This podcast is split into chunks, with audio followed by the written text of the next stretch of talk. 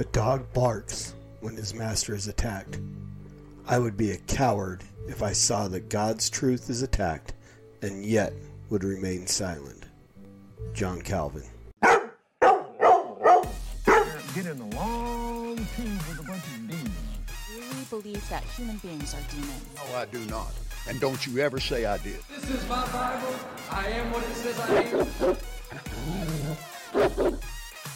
Well, it- There's probably a, a balance between. I believe you have to know Christ, but God is in hell. He is. And someone knows this for sure. All of mankind is going to end up somewhere in heaven. My mission really is to just help people of faith, especially, to re-examine this issue, to realise the church has got things wrong in the past. For those who are, are God's by faith in His Son. Corinthians, right? 2 Corinthians 3 7. Victory in the name which is above every name. There's no exception for rape or incest.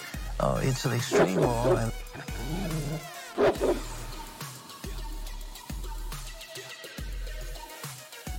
right now. Bones, ligaments, tendons, in Jesus' name. Get out here right now. So put your trust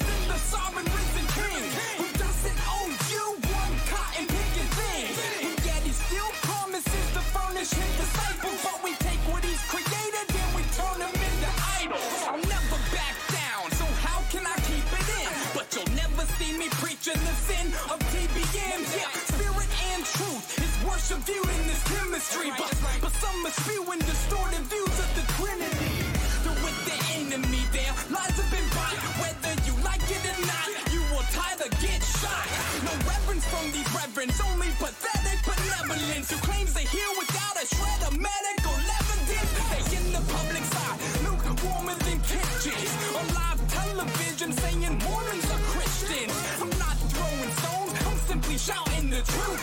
So if you never knew, now you're without an excuse. If you still wanna play with them cards, then let's run them. Cause even Satan speaks to others like Jeff Dunham. So who are you with? Denies a gray area. Don't make another preacher lie when they bury ya. You're going to heaven and you know you ain't got no sin in your life, it's no time to die. Hey, what's up, everybody? Welcome back to The Master's Dog, episode 32. I am your host, the Evangelical Norm. So, The Master's Dog is a podcast that I do anytime, uh, as the quote at the beginning says, anytime God's word is attacked, I make noise. So, uh, I, it started out as Faith and Belief Refuted, which uh, every week the Saints Unscripted does a, a uh, episode of their podcast, a series called Faith and Beliefs that they started with the Mormon Articles of Faith. And I said I would respond to every single one of those episodes as long as they did them, and I continue to do so. And today we're going to be back looking at uh, one of the Faith and Beliefs episodes. So for the last couple of weeks, it's been kind of non issues that they've talked about, which are really just kind of nothing, but I still, because I made a commitment to do so, I still responded to those. And so we did get some good stuff. But today, today's going to have a little bit of meat on it because it's, uh, we're going to get into some stuff a little bit deeper, uh, DNA. So with that said, I'm going to go ahead and let David uh, jump in here and take us on a little journey through uh, what they represent as the ancient Americas. So let's go. Okay, people, put on your seatbelts because we're about to embark on a complicated journey through the world of population genetics as we explore what DNA evidence has to say about the historicity of the Book of Mormon. Yeah, I don't think it's going to be quite that exciting, but we'll see. Might get a little heated. Here's the deal the Book of Mormon tells the story of a family from ancient Jerusalem that crossed the ocean and colonized somewhere in the Western Hemisphere where they started an entire civilization. With that as a foundation, the church has taught for a long time that many Native Americans were naturally descendants of that family. So, from a genetic perspective, you'd think that some portion of Native Americans should have heritage in the Middle East. That makes sense to me. And Now let's let's make it clear that it wasn't just taught that well, they were some of they were should have had some ancestry, some DNA. They should have. What was taught, and now this has been changed recently, but if you look at the introduction page for the Book of Mormon, um, got mine out here, my trusty old thing, introduction page there. I'll let you know exactly what I'm looking at. Nothing nothing edited, nothing changed. This is literally, if you want to see the copyright right there, there you go. Uh, copyright 1981. But let's take a look at the introduction page and what it actually says. Um, I'm going to read the first two paragraphs because that's what's the important part. The Book of Mormon is a volume of Holy Scripture comparable comparable with the Bible, and it it is a record of God's dealings with the ancient inhabitants of the Americas and contains, as does the Bible, the fullness of the everlasting gospel. Uh, the book is written by many ancient prophets by the spirit of prophecy and revelation. Their words written on gold plates, not having the appearance of gold, it says gold plates, were quoted and abridged by the prophet historian named Mormon. The record gives an account of two great civilizations. One came from Jerusalem in 600 BC and afterwards separated into two nations known as the Nephites and the Lamanites, what he just was talking about. The other came much earlier when the Lord confounded the tongues at the Tower of Babel. This group is known as the Jaredites. After thousands of years, all were destroyed except the Lamanites. Mind you, except the Lamanites.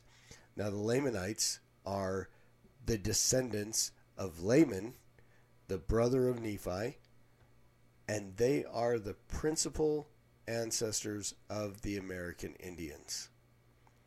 So, everything he is about to tell you needs to be looked at through this lens, which, with the uh, research and science that has been done, that is causing him to make this episode and make these excuses, this has been changed recently to uh, instead of they are the principal ancestors, it was changed to they are among the ancestors. But this is the original. This is what Joseph Smith, this is what we're going with. Because you don't just get to change things when you're dealing with prophets and so on in the Word of God. You don't just get to change things midstream. That that's that's not the way this works. It's not how any of this works. So keep that in mind as he goes into the rest of what he's about to talk about. And here's where things get sticky for a lot of people. DNA research on Native American origins shows that their ancestry is largely Asian, not Middle Eastern. To a lot of CSI fans, that's all the evidence they'd need to cause them to chuck their Book of Mormon out the window. But he doesn't understand how evidence works. But you know what? He will. But I'm afraid it's not nearly that simple. It's important to separate the research from our assumptions about the research. The research says that Native Americans, at least whatever sample they drew from, have heritage in Asia, and I'm not disputing that. The assumption critics pull from that is therefore Lehi isn't real and the Book of Mormon is false. Here are just a few reasons why that's not a safe assumption you can make. First, the Book of Mormon only tells the story and history of Lehi's family and descendants, but it does not say that Lehi's people were the only people in the Western Hemisphere, or the first people, or the largest group of people. In fact, the Book of Mormon also tells the story of two other migrations, and science indicates there were obviously others as well. And no matter what assumptions people, even church leaders, made about this in the past, the idea that there were other people in the Western Hemisphere when Lehi arrived is totally consistent with the text of the Book of Mormon. Except for the fact that Joseph said all of them were destroyed except for the Lamanites. Remember that. All of them were destroyed except for the Lamanites. I wish I had a newer Book of Mormon uh, I could look at and see what the new introduction page reads. I'll see if I can find that. In fact, one could say that the population growth described in the Book of Mormon necessitates the presence of other people. So that's one factor to consider. It's not a problem that DNA from other parts of the world show up because people from other parts of the world were there. But then, where the heck did the Middle Eastern DNA go? DNA doesn't just disappear. Well, actually, due to a few different factors, it can. changes in a gene pool over time is known as genetic drift. There are generally two main kinds of genetic drift. First, there's the founder effect. So imagine you've got a bag of Skittles, okay? You've got several different genetic profiles in there red, green, yellow, mm-hmm. blue, etc. You dump out a couple of Skittles. These Skittles then migrate to a new land to start their own Skittle civilization. But wait, coincidentally, they both happen to be green Skittles, which means all their descendants are going to be green Skittles as well, which is not at all representative of the Skittles they came from. So, one of the problems with saying that there's no Israelite DNA in Native American populations is that we don't know what DNA we should be looking for. And Lehi and Sariah's DNA may not be representative of so called Israelite DNA. That's the founder effect. Okay. Why would Lehi and Sariah not be representative of Israelite DNA? If Lehi was an, an Israelite, I believe supposed to be from the tribe of Ephraim, and so he would have Israelite DNA. Um, and so, why you would make the assumption that he doesn't represent that doesn't make sense. He was early in the the you know 600 BC, so still fairly early in the gene pool of the tribes of Israel. So deterioration and whatnot should not be an issue when it comes to Lehi and Sariah. The second factor contributing to genetic drift is called population bottleneck. Essentially, this is when a catastrophic event simply wipes out DNA profiles altogether.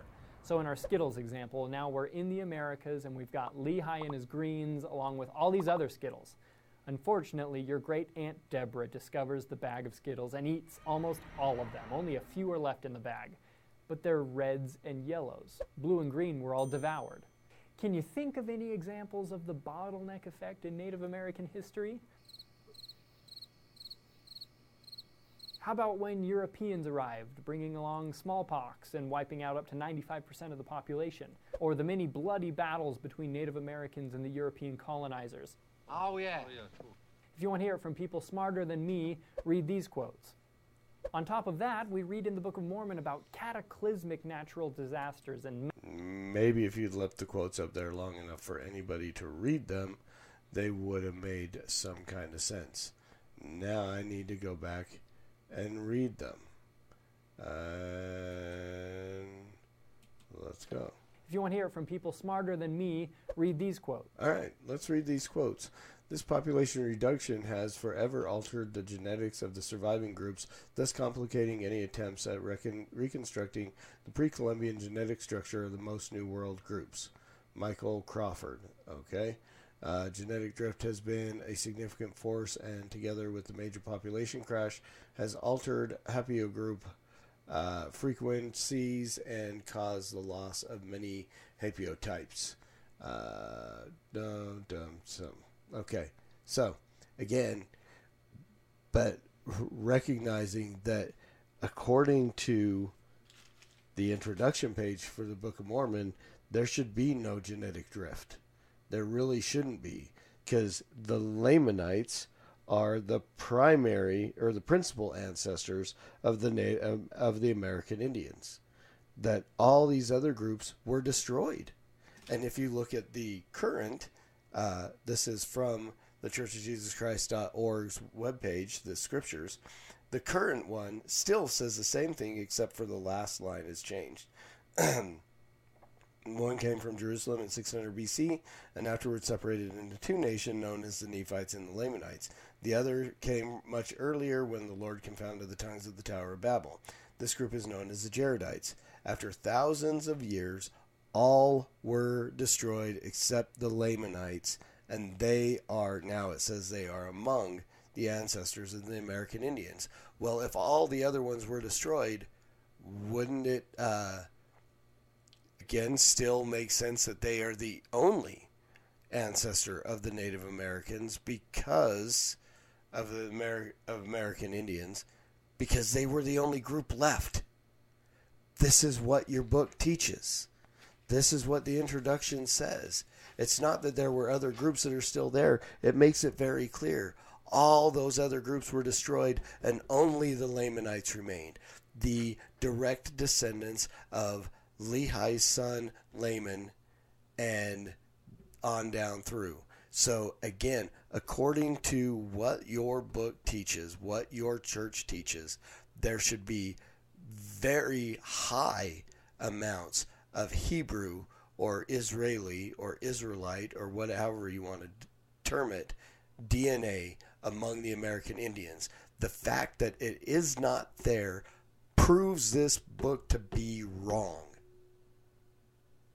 I don't care what David says or what excuses or what twisting of science and so on. I'm looking at what the book says itself. There was one group left over. All the other groups that he's talking about, according to this book, were destroyed, leaving one group, the Lamanites, to be the ancestors of the American Indians. You still have to deal with that, David. You still have to deal with that. On top of that, we read in the Book of Mormon about cataclysmic natural disasters and massive wars that took countless lives. In Mormon 8, the Lamanites have hunted my people, the Nephites, down from city to city and from place to place, even until they are no more, and great has been their fall. And behold, also the Lamanites are at war one with another, and the whole face of this land is one continual round of murder and bloodshed, and no one knoweth the end of the war. Now, a population bottleneck doesn't necessarily mean there are no descendants of these people left. It just means the genetic evidence is gone, phased out, or diluted. And that can be true regardless of what genetic marker you're trying to find. Geneticist Ugo Perego said it best. Population genetics is a fascinating field with the objective of providing glimpses in the remote past, but it is a complicated discipline with several limitations, and the conclusions are limited to the data that could be gathered and analyzed, leaving plenty of room for additional studies and perhaps more accurate results. There are perfectly reasonable scientific reasons for why Middle Eastern DNA doesn't show up in modern Native Americans. In fact, this kind of scenario has happened before. I'll put a link in the description to a case described in The Guardian where historians agreed that Africans lived in ancient Roman Britain, but their DNA is absent in modern Great Britain. The author goes over the same stuff we've just been over and even more factors we haven't been able to get to. At this point, DNA evidence simply cannot disprove or prove the historicity of the Book of Mormon. If anyone tries to tell you differently in either direction, be very skeptical. Now, I'm not a geneticist, but if you want to hear a population geneticist give you the long version of what I just said, check out the links in the description and have a great day. So he just said, he, he just essentially said, be very skeptical of everything I've just told you because he's telling you in, what, in, in another direction. He's telling you, well, none of this really matters. Yeah, and this is what they have to do. They have to go, well, it doesn't really matter, so we have to come up with excuses. But again, it is it is written in their book. It's written right there that they are among or they are the principal ancestors of the Native Americans or they are among. But again, the story that is there and again what it what it proves is that the story can't be true that all the other groups couldn't have been destroyed except for the Lamanites because they need them to not be destroyed so that they can cause all this genetic drift or, or population bottleneck or whatever excuses he gave but they can't get away from the fact that they've already said all those other groups were destroyed and that the only group that remained was the Lamanites so, which is it? Are the stories in here true that all the other groups were destroyed and only remain the Lamanites? Or is the DNA evidence requiring that other groups survived true?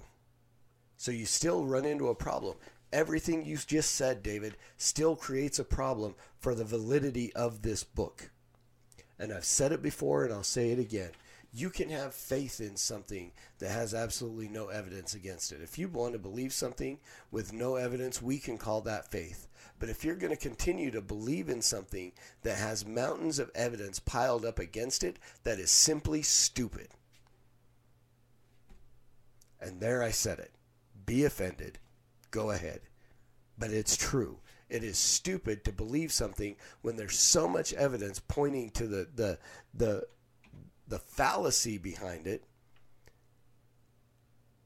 It, it, it makes no sense. There's so much evidence that has been piled up that this book is a fraud.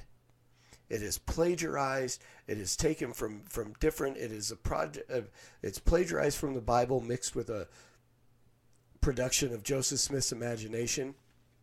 There's so much ridiculous stuff in here, um, and and then the DNA evidence just scientifically backs it all up. To continue to believe that based on a burning in the bosom is ridiculous, and I'm I, I'm begging you if you are still part of this, run. Get out. Get to a good Bible teaching church. Repent. Put your faith and trust in the true Jesus Christ and and be reconciled to God. Because this is a religion that offers no salvation. That offers nothing than nothing more than the guarantee that if you die believing in this, you're going to stand before Christ and say, Lord, Lord, did we not do all these different things in your name? And he's going to look to you and say, Depart from me, you worker of iniquity. I never knew you. And I'm praying that you will get out. If you're if you're an LDS believer and you're still believing this, please get out. And if you're a Christian watching this, remember we need to pr- uh, we need to always always always always preach the gospel at all times. We have to use words because they are necessary. And until next time, Soli Deo Gloria.